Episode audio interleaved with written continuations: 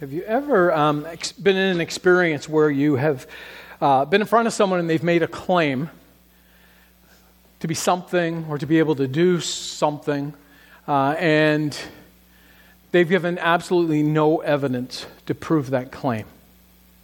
Like what they do, how they live, what they say does not back up that claim whatsoever. And I often ask questions at the beginning of a sermon, and then as I'm preparing, I try to think of illustrations that relate to the question. Sometimes I really have to struggle, really tr- search hard to come up with an example, but this one, I can think of so many times in my own life where I've experienced someone who's made a claim and yet failed to back it up with evidence. Uh, I've hired people who came with a really impressive resume, and yet their work ethic, work style, the results of what they did didn't back up the claims of their resume. Uh, years ago, I used to play in a lot of baseball teams and played lots of tournaments, and we'd be short a player, and someone would say, Oh, I know so and so. They say that they really are a good baseball player, and we would be in pretty competitive tournaments, and this player would show up, and it's obvious that they probably never had a glove on their hand and could not hit a ball. The, the evidence didn't back up their claim. Probably one of the funniest ones.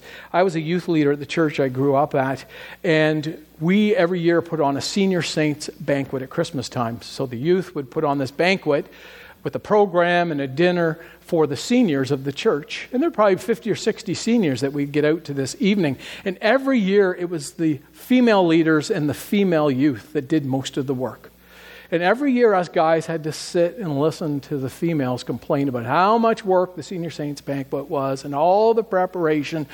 Finally, us guy leader says, You know what? We're doing it this year. You ladies don't have to do anything. We're going to take it upon ourselves. We'll plan everything. We'll do the invitations. We'll even do the decorations. We'll put the program together. And just before the night of the event, it hit us we don't have someone who can play the piano because we do Christmas carols and some hymns as part of the program. And so I put out the May Day to the youth. I said, Does anyone know how to play the piano? And one of the youth said, I can play the piano. I've taken years of piano lessons. I'm perfect for the job. And that was it. We didn't ask any more questions. And so the night of the program, no practice, uh, we get out the hymn books and the chorus sheets, and we tell the seniors that we're going to have some singing. Uh, and this youth gets up to the piano to start the introduction, and to my shock, plays with one finger. The introduction, I'm going, okay, maybe that's just so the older people can hit their note and, and then, you know, be all the you know, fingers on the keyboard. And that was it. And as a good youth leader, I had to go outside of the room because I was laughing hysterically at how poor this piano player was who claimed to be this accomplished pianist. And I'm sure you can all think of examples of, of, funny situations where someone's made a claim and yet there's no evidence to back up that claim. And maybe you yourself have found yourself in a real awkward situation because you claimed to be something or you claimed to be able to do something. Uh, and then you found yourself awkwardly having to prove that claim to be true. And that, that's really a premise to a lot of Hollywood movies, right? Claiming something and then having to prove it. And, and, and we laugh at a lot of those movies because, and we laugh at a lot of the situations that we can think of that took place years ago because they are funny. But there's one situation, there's one claim that isn't funny. It's really a serious matter. And that's when someone claims to have faith, claims to be a follower of Jesus, and yet there's no evidence to back up that claim. They, they, they claim that they believe and they think they're okay because they believe, and yet there's no fruit. There's no love of Christ. This relationship that they say they have with Jesus because they claim to be a follower of Jesus has not impacted the way that they live their life. It reminds me of a song we used to sing at Sunday school. If you're saved and you know it, then your life will surely show it. If you're saved and you know it, clap your hands, stomp your feet, say amen. Do all three. I know that's probably going to be stuck in your head now for this morning, but we used to sing that song, and sorry if it is stuck in your head, but those are really powerful words because I wonder what evidence do we, if we claim to be followers of Jesus, give that that claim is actually genuine, that it's actually true? Many speakers have used this illustration that if it was a crime to be a Christian and you were arrested and brought before the judge, would there be enough evidence to convict you? And the application is always the same. Live your Christian life in such a way that there is no doubt. And, and what I'm talking about is really, really important in the mind of James. And we've been going through the book of James. We are now I guess we're going to be done chapter 2 as of uh, today. Uh, but we've gone through chapter 1 and we've gone through chapter 2.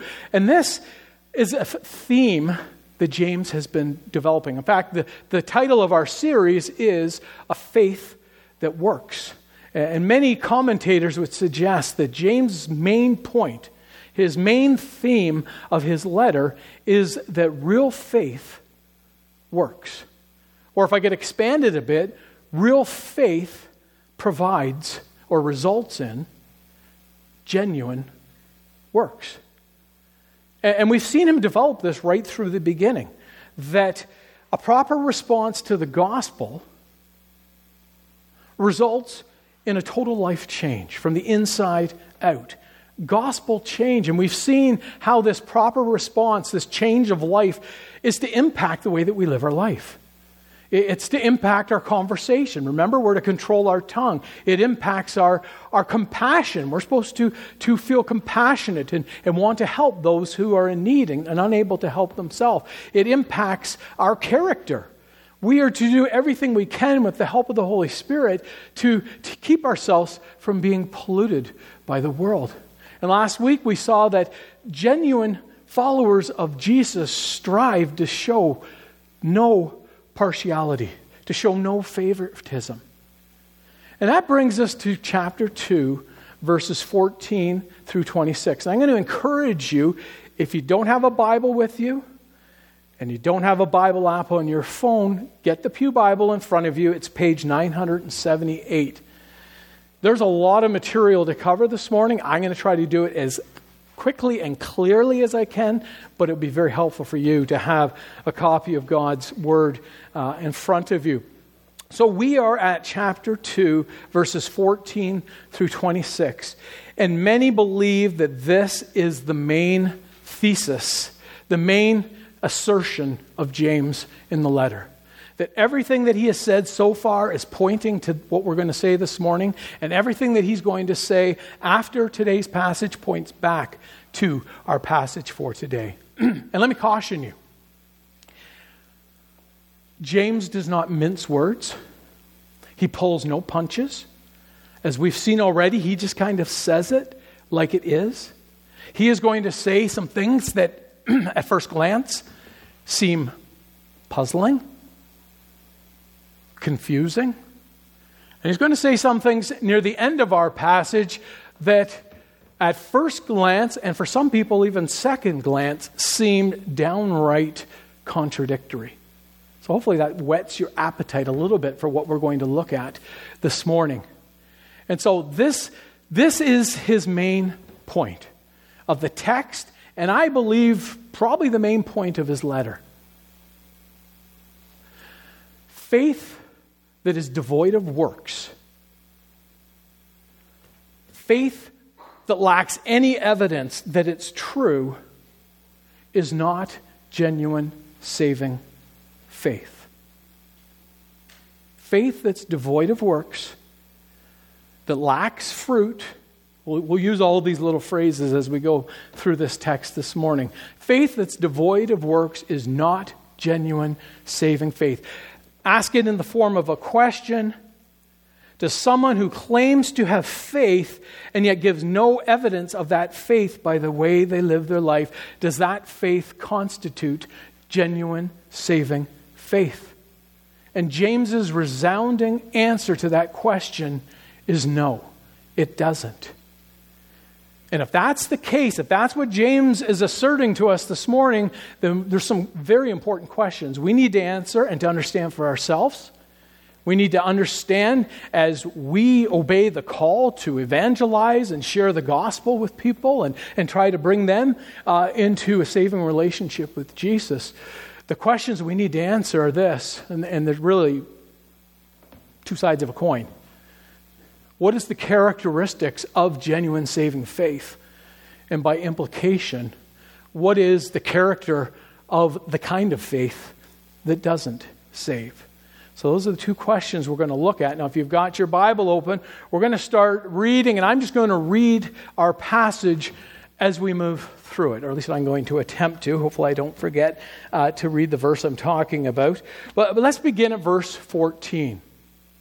And James sets the stage by imagining a hypothetical person who claims to have faith, but whose life offers no deeds or works, depending on what translation you have. Deeds, works, you can use those words uh, interchangeably. So in verse 14 it says, What good is it, my brothers and sisters, if someone claims to have faith but has no deeds? And so let me just break down that first question. Has no deeds is actually written in the present tense. So, this lack of evidence is an ongoing condition in this claim maker's life. There has never been evidence, there still is no evidence that this claim to have faith is real. And James says that this claim maker has no deeds, no works. What does he mean by works? Because I've used that word and deeds a number of times, fruit what is he referring to? And really, it's, it's, it's a pretty wide open definition. It's the vast array of things that a genuine follower of Jesus might or might not do. Now, don't get James wrong. First question James is asking, he asks two questions. They're both rhetorical. Uh, they're both written in Greek in a way that requires it to be a negative answer. And James isn't really expecting us to answer because he wants to give us the answer. And so the first question is what good is it if someone claims to have faith, but their life doesn't give evidence that they really have genuine saving faith? And I'll give you a spoiler alert if you look down at verse 20. Verse 20 says, Faith without deeds, faith without works, faith without fruit is useless. And the, word useless here means empty, pointless, vain. Uh, the person who's making a claim to be a follower of Jesus but has absolutely no evidence of it in the way that they live their life is deceiving themselves. And we've already looked at that where James talks that you may fool others, you may even deceive yourself, but you're not fooling God? So that's the first question that James asked. And then the second question is so he says, What good is it? Well, it's no good, it's useless. And then he says this Can such faith save him? Can such faith save her? Don't miss the important word in that question. It's the word such. You could exchange it for could that kind of faith save them? And so don't misunderstand James again. James is not questioning that faith is necessary for salvation. What James is looking at is the nature of the kind of faith that's necessary for salvation. And so, what James is saying, a kind of faith, a kind of claim gives no evidence, that produces no fruit, there's no works, there's no deeds, is not genuine saving faith. It's a phony faith. It's the kind of faith that doesn't save. Understand this about James. James would be in full agreement, and he's been accused of not being. But James, even in the letter that we've been looking at, is in full agreement with the other writers of Scripture that say that we are saved by grace through faith in Jesus Christ alone. By grace alone, by faith alone, in Christ alone. And we've seen that in, in chapter 1 of James in verse 17. He says, Every good and perfect gift is from above, coming down from the Father. Well, salvation is probably the greatest gift that comes down from above. In verse 18, He chose to give us birth through the word of truth. It's not because of anything we've done. God chose by His grace to make it possible that we could have a right, saving relationship with Him. And then a verse that uh, Al looked at last week, chapter 2, verse 1. My brothers and sisters, believers in our glorious Lord Jesus Christ. It's through faith in Jesus Christ. So, James in this letter shows us that he firmly supports that being saved is by grace through faith in Christ alone. But what he's really getting at in our passage this morning is there is a kind of faith that isn't a saving faith. And that sounds really controversial. That's, it's like, Brent, how can you say that? How could James say that? I'm saying it because James says it. Well, why does James say that? Because it doesn't sound right. And yet it does sound right. Because if I pointed to some, you to someone who claimed to have faith, and we're going to look at this in a minute, who claims to have faith because they, they know so much about the Bible, but that's it, well, you would agree with me that's not saving faith. It, it hasn't gone any further. Or I could show you someone who says that they have faith, but it's not in Jesus Christ, it's in someone else or something else. And we would agree, well, that's not saving faith. I could show you someone else that says that they have faith. They got faith in themselves. That, they, they believe wholeheartedly that they're going to go to heaven because they're a good person. They have uh, lots of kind deeds in their repertoire, many achievements, unbelievable abilities. But if being saved is by grace through faith in Jesus Christ alone, Faith in ourselves is not a saving faith. And so, what James wants us to understand there is a kind of faith.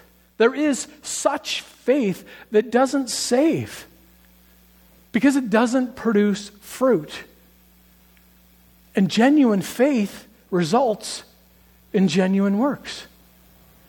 So, something is not connecting.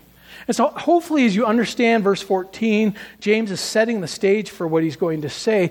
It'll help us to understand what he says in the following verses. And in verses 15 through 19, there's so many different ways to tackle these verses. I'm going to try to do it in an easy way, stolen from Chuck Swindoll um, in his headings, anyways. I, I, think it's a really easy way to understand. What, what, what James wants to do is dig deeper dig deeper into this idea that there is a faith that doesn't save, but there is a genuine saving faith. And as we look through verses 15 through 19, we find four characteristics of genuine saving faith. And the first one is in verses 15 and 16. And James writes Suppose a brother or a sister is without clothes and daily food. If one of you says to them, Go in peace, keep warm and well fed, but does nothing about their physical needs, what good is it? And so, the first thing James wants to show us is that genuine faith results in acts of compassion. That genuine faith isn't indifferent, it gets involved. And he paints a picture that would have hit home for his original readers, especially. He introduces them to one of their own brothers or sisters from their very own community who's suffering, who's starving, who's half naked. And one thing I really find interesting about verses um, 15 and 16, just kind of a, as an aside, it's like, right, James has said that, that real faith results in genuine works. And I've defined works as the vast array of things that a real follower of Jesus might do or might not do. So you got those two the phrase and the definition. So imagine the list that James could come up with. Imagine the list that we could come up with of fruit that shows that you're a follower of Jesus, or evidence, or, or works or, or deeds. Maybe we would have a list of do's and don'ts, right? True followers of Jesus don't sleep around, don't get drunk, drunk don't commit adultery. Uh, and we would fill that list with a bunch of things that true followers of Jesus do. And we go, oh, that's just a list of do's and don'ts. Well, if you went to 1 Peter 4, we'd, we'd, or in Galatians 5, we'd see a list of the things that the followers of Jesus don't do anymore. In fact, we don't do it anymore, and because we don't do it, people make fun of us and ridicule us. So that would be a very worthwhile list. Or we could go to Galatians 5 and the fruits of the Spirit. And we could make a list of all the fruits of the Spirit. These are, these are the works. This is the fruit, the fruit of the Spirit, right? Kindness, patience, long suffering, all those things. Or we could make a list, another list. We could put them all together. It'd be a really long list of, of spiritual disciplines, habits of holiness, so reading scripture, prayer, worship, attending church, all those different things. So we've got this huge, long list. And every one of them is good. Every one of them is appropriate. Everyone should be on that list. They're all important to us. But what, what's really interesting, James doesn't mention any of them.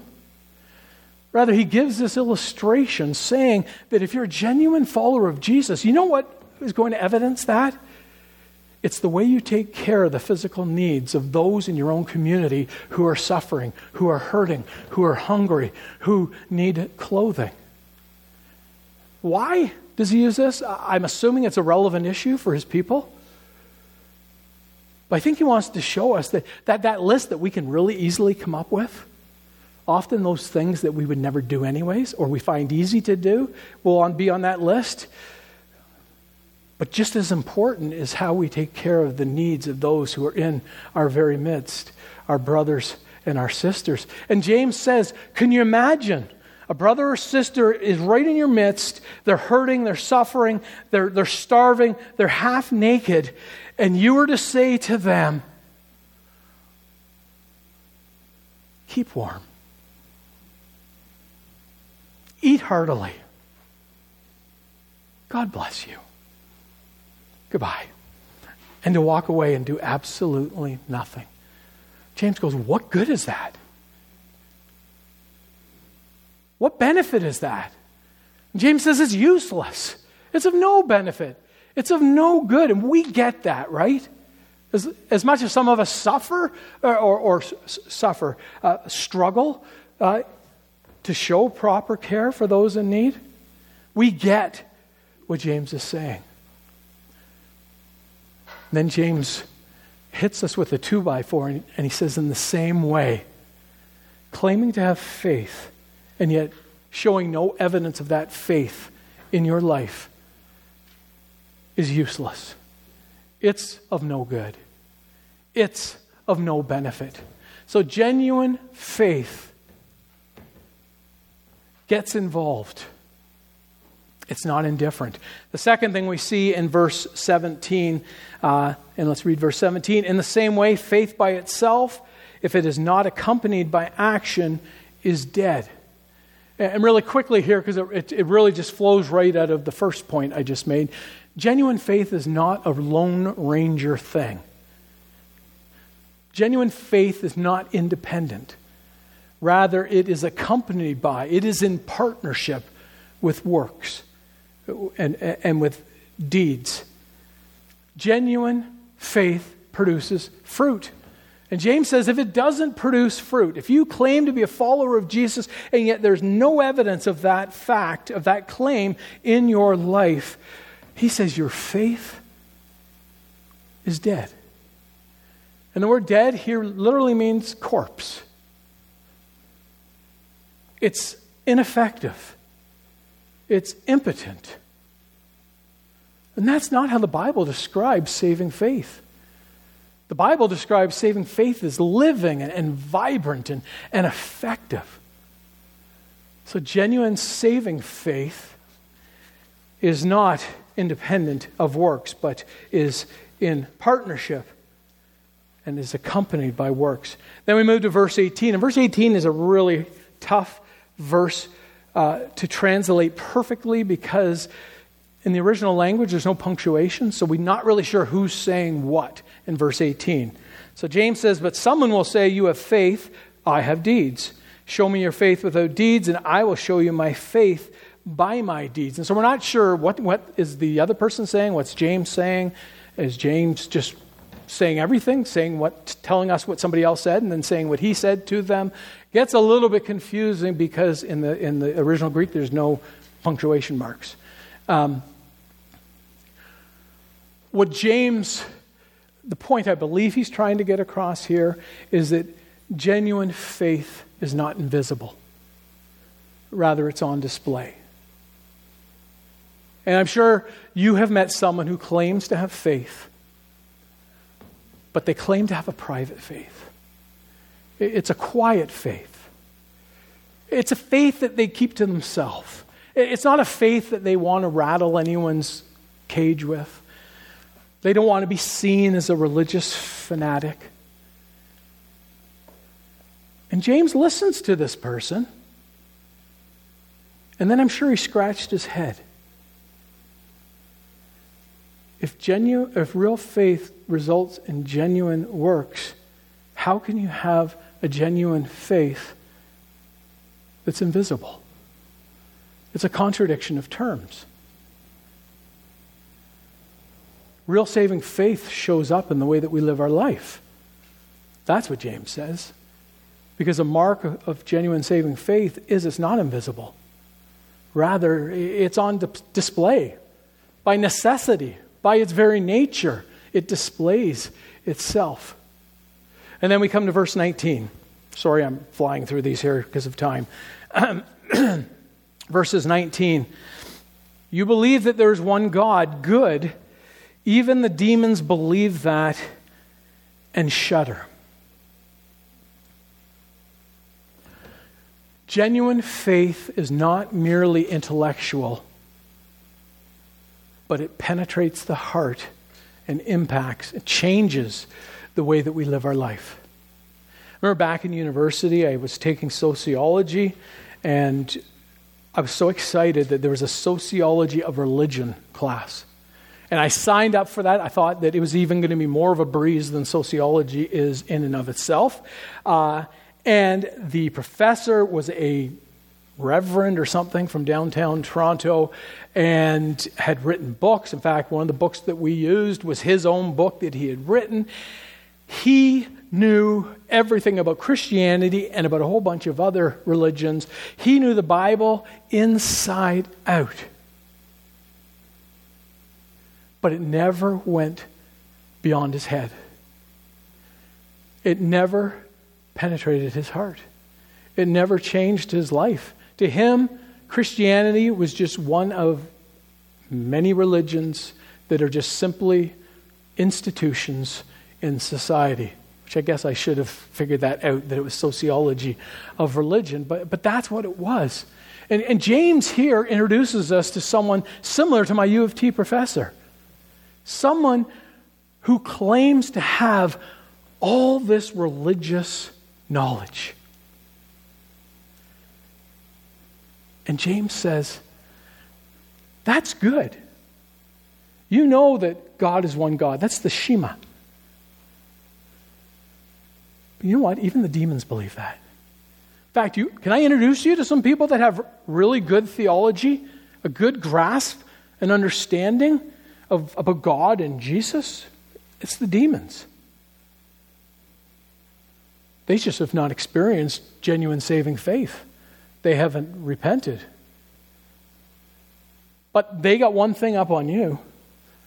At least they've responded. James says they shudder. It's the Greek word for goosebumps.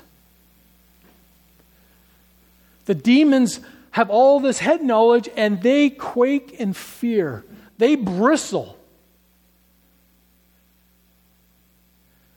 James says, but genuine saving faith isn't just knowing a whole lot about Jesus. Genuine saving faith is about embracing Jesus as our Savior and as our Lord and making Him the master and ruler of our life and living every day for Him. That's genuine saving faith. That's how it penetrates our heart and, and it's evidenced in our hands and in our feet and, and in, our, in our voice. So, James gives us these four characteristics of genuine saving faith. And then we get to verses, the last verses of our text. And James wants to drive home this point that, that true saving faith changes the way that we live, that, that real faith is evidenced and results in genuine works.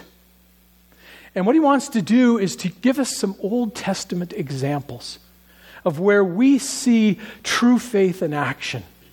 How true faith in God resulted in visible, outward actions. And I'm sure the list that James could have chosen from was quite long. But in these final verses, he chooses two polar opposites Abraham and Rahab. Abraham, the father of the Hebrews, uh, great in power and respect, the receiver of God's promises, and, and then Rahab, a, a Gentile woman, a prostitute, a violator of God's moral law. And we might ask, why, why such extremes? And I think it's because when you use Abraham and Rahab and you try to cover that wide of a gap of who they were and what they were, James has to cast a really wide net. And that wide net captures all of us. Because he wants us to see that faith results in works. And that applies to me and that applies to every one of you if you claim to have faith. That if you've put your faith in the person and work of Jesus Christ, that's your profession, that it will impact your life because you are a totally new person. And that should be evidenced in the way that you live your life. And James wants us to understand that, and he wants to drive this point home that there is a kind of faith that doesn't save, but there is true saving faith, and it results in works and deeds and fruit. And if I could end the sermon here right now, that would be quite comfortable. But James keeps on talking. he keeps on writing, and in these verses, he says some things that have caused great controversy. Martin Luther himself didn't know what to do with James. In fact, he says he would give the green beret of his dentist, no idea what that means, uh, to someone who could explain how James and Paul, who it seems that he's contradicting, uh, um, could be harmonized. So let's just read those last verses in James and let me see if you can figure out where the controversy is. James says in verse 20, You foolish person, do you want evidence that faith without deeds is useless? Was not our father Abraham considered righteous? Now, your translation and many of the English translations use the word justified. Was not our father Abraham justified for what he did when he offered his son Isaac on the altar? You see that his faith and his actions were working together, and his faith was made complete by what he did. And the scripture was fulfilled that says, Abraham believed God, and it was credited to him as righteousness, and he was called God's friend. You see, a person is considered righteous, or a person is justified by what they do and not by faith alone. In the same way, was not even Rahab the prostitute considered righteous or justified for what she did when she gave lodging to the spies and sent them off in, different, in a different direction? As the body without the spirit is dead, so faith without deeds is dead. Did you catch what might be the contradiction or the confusion, or as we titled the sermon, the great debate? Paul in Romans 3, verse 28 says that we are justified by faith alone, not by observing the law, apart from observing the law. We are made righteous. We are considered righteous. James says that we are justified by what we do and not by faith alone. Now, I got to be honest, this little controversy has filled many a textbooks, has, I'm assuming, been seminary courses that have spanned many weeks and months, have been sermons in and of themselves, maybe even sermon series, and I got about three minutes to try to explain this to you in a way that you go, oh, I get it. It's not really a controversy. James and Paul are in agreement. So let me try and just be gracious to me as I do it. Let me give you three reasons why I believe that this is not a contradiction, that there isn't a controversy. And the first thing is this if you read the book of Acts, we find that James was in full support of the message and the ministry of Paul. If there was a contradiction, if there was a big debate between Paul and James, we would have read about it. James only comes across as fully supportive of the message that Paul is proclaiming to the Gentiles that being saved is by grace through faith in Christ alone. Second thing, important to know Paul and James are speaking to different audiences. The context to which they're writing is different. Paul is combating those who believe that to be saved, you have to put your faith in Jesus plus keep part of the Mosaic law. And Paul's going, no. You're saved by, by putting your faith in Christ alone, apart from any of the laws that you may or may not observe. James is writing to combat those who are claiming to have faith, and yet there's absolutely no evidence in the way that they live their life that that claim is true. Now, James wrote before Paul did, but Paul's message was out there. And some believe that this message that Paul was speaking, that you're justified, you're, you're put into a right relationship through faith we're taking it, misunderstanding, misconstruing it, and we're going around going, well, all you got to do is, is just say that you believe in Jesus and you can live however you want. You can do all the things that you used to do. And so James is writing to combat not Paul's message, but to combat a misunderstanding of Paul's message. And he's going, no, a claim to have faith that has no fruit, that's not true saving faith. That's not the kind of faith that saves.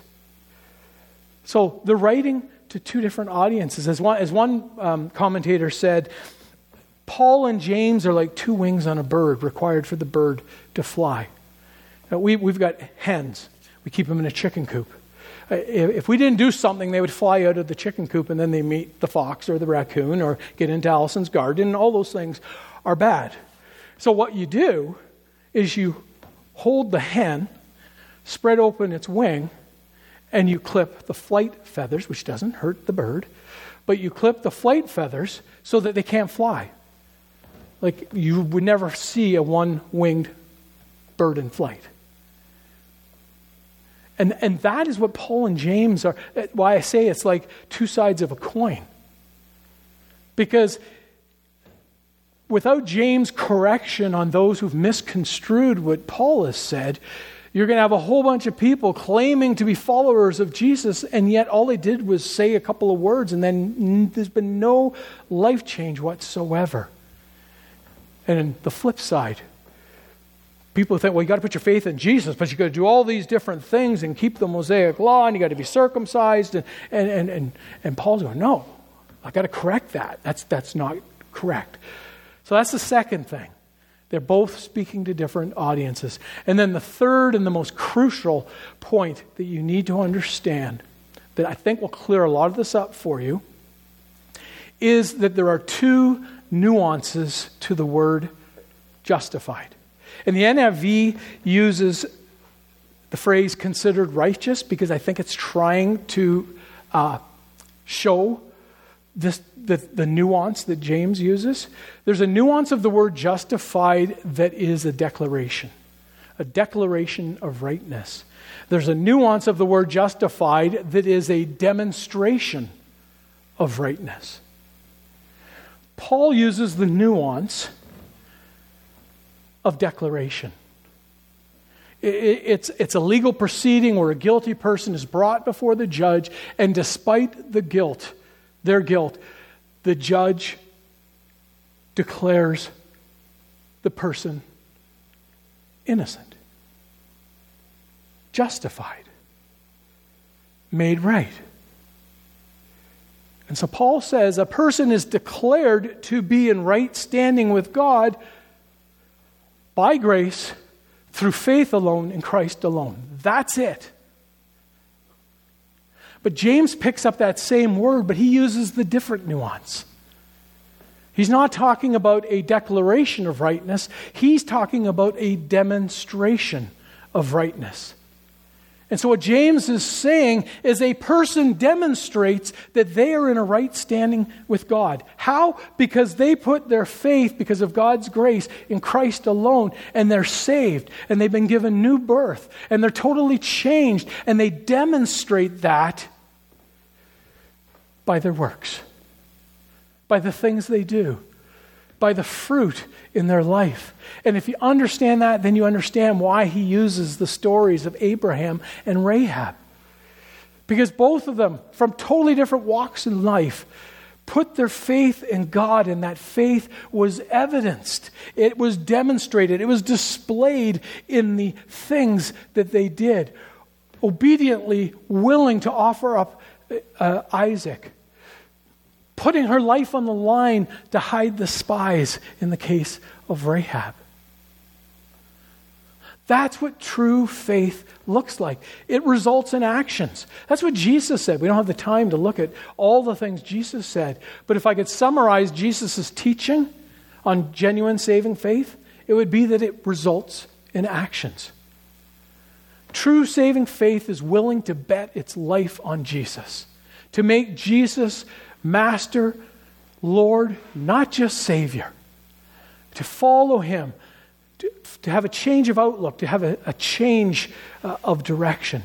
That's what true, genuine faith looks like. And what does true, genuine faith look like in our life? It's seen in the one who continues to praise God despite circumstances in their life that would dictate otherwise. True, genuine faith is seen in the person who says no to the temptations of the world, regardless of how attractive they might be. True, saving faith is evidenced, is seen in the person who says no when everyone else around them is saying yes. True, genuine faith is seen in those who put God first despite the sacrifices that might mean. True, Genuine faith means trusting in the timing and the wisdom of God instead of finding all of our uh, energy zapped uh, in anxiety. True, genuine faith changes our life. And we get to the end of the passage in verse 26. One last driving home of the point. As the body without the spirit is dead, so faith without deeds is dead. And James is simply saying when there's a separation, when there is a disconnect, if there's a disconnect between a body and its spirit, we got a problem. And if you are noticing a disconnect, a separation between your claim of faith and the life that you're living, there's a problem. There's a disconnect. And the, the, the reason for the problem, the root of the problem, is only found in two, in, in two reasons. One is that you are a true follower of Jesus, but you have strayed. And you need to repent. John tells us in, in, in 1 John that, that if we repent of our sin, and he's writing to believers, if, if, if we repent of our sin, he is faithful and just to forgive us our sins and to purify us from all righteous, unrighteousness. So we need to repent and get on track and, and start to grow spiritually again.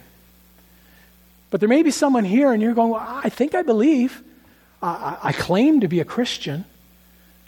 But now that you have talked about it for 40 minutes, I don't see any evidence.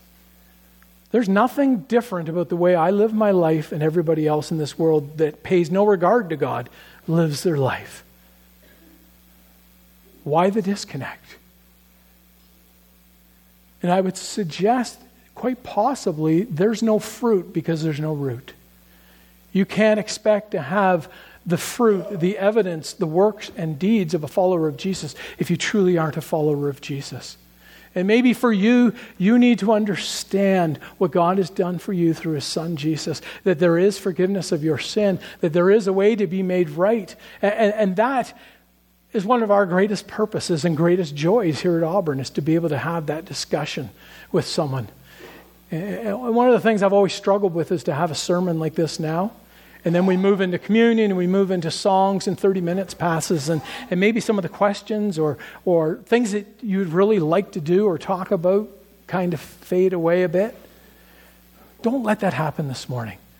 Pastor Al, myself, Paul, anyone that's been up on the stage here would love the opportunity to talk to you about what it means and what it takes to be in a right relationship with God so that your life can be changed, that you can have a new birth, that, that fruit will be seen in your life that's evidence of this great love that God has for you uh, that you have grabbed onto by taking Jesus as your Savior. So please talk to us. Even in the middle of whatever's going on in the next half, or tap on in the next half hour, tap on one of our shoulders, and we'd love to. We'll leave and we'll, we'll talk to you. But I think it's a serious, serious matter. Let's pray. Father, heavy, heavy topic this morning. And Lord, I just pray that you have given me clarity and, and given those listening understanding of, of your truth. If there's anything I muddled, that it was forgotten. Uh, Lord, but most of all, that we would understand the importance of being in a right relationship with you and how being in a right relationship with you impacts our whole life. And we produce fruit that brings glory to you. Father, if there's anyone who's struggling, not understanding, knows that they don't know you, thinks that they know you but they're not sure, knows that they know you but don't understand why they're living their life the way that they live, don't let them leave here this morning without dealing with it. And God, give us wisdom to know the things to say. Father, we love you. We thank you for Jesus. As we continue, may all glory go into him. Amen.